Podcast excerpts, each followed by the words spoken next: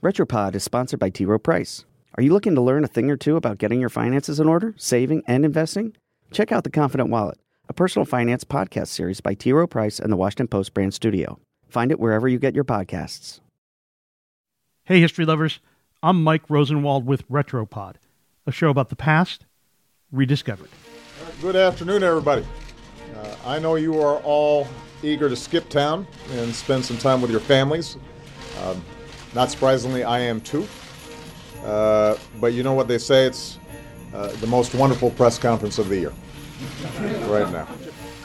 Around this time of year, we've grown accustomed to presidents taking questions from the press before they head off for the holidays.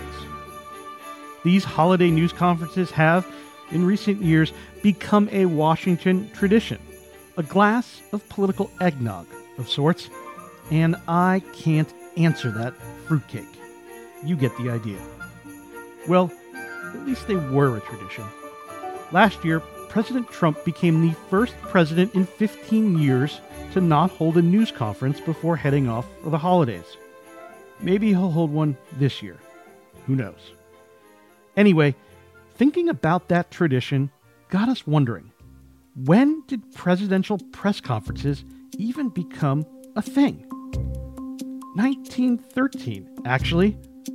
One March afternoon, a group of newspaper writers walked into the Oval Office for the very first press conference with the President of the United States. In the early 20th century, the number of newspapers was growing, and more and more of them sent correspondents to Washington, D.C. Teddy Roosevelt was the first president to set aside working space in the White House just for the press. But reporters were typically more focused on Congress than the White House. So presidents would deal with reporters in one on one settings. Roosevelt would invite his favorites in to talk while he got his morning shave. When Woodrow Wilson became president, he had a lot of experience dealing with packs of reporters from his time as governor of New Jersey. And he brought his private secretary, Joseph Tumulty, with him to the White House. These days we'd call Tumulty the chief of staff. And Tumulty pushed Wilson to hold a meeting with the press, and he organized it. So, just six weeks into Wilson's presidency, a hundred journalists, all newspaper reporters, all men, filed into the Oval Office and greeted the Commander in Chief. The president shook each reporter's hand as they entered and were introduced to Wilson by the superintendent of the Senate Press Gallery. Wilson stood and answered the questions he wanted. He dismissed those he didn't with a curt, "No, I think not." The Washington Post correspondents at that groundbreaking Q&A described Woodrow Wilson as standing there where he could take in all with a sweep of his kindly eyes and with a genial smile. Imagine reporters today describing a president as having a genial smile. But back then, the reporters were delighted with the newfangled idea of getting a chance to interrogate the president on a regular basis. And the headline in the paper read quaintly Wilson, in friendly chat, says he likes reporters.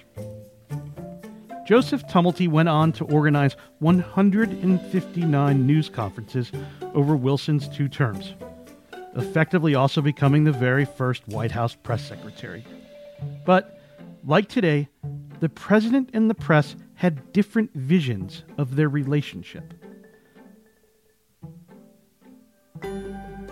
Wilson made it clear to the reporters at the White House that what he wanted from them was less reporting about what was happening in the Capitol and more about the mood and desires of people in the country. The reporters thought the obligation of the Washington Press Corps was to tell the people in the country what their government was doing.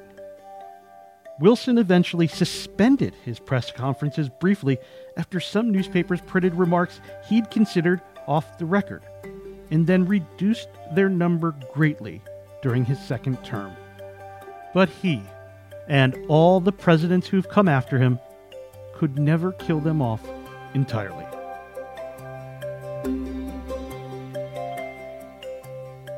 I'm Mike Rosenwald. Thanks for listening. Special thanks to Steve Hendricks, who reported this story for the Washington Post. And for more forgotten stories from history, visit washingtonpost.com slash retropod.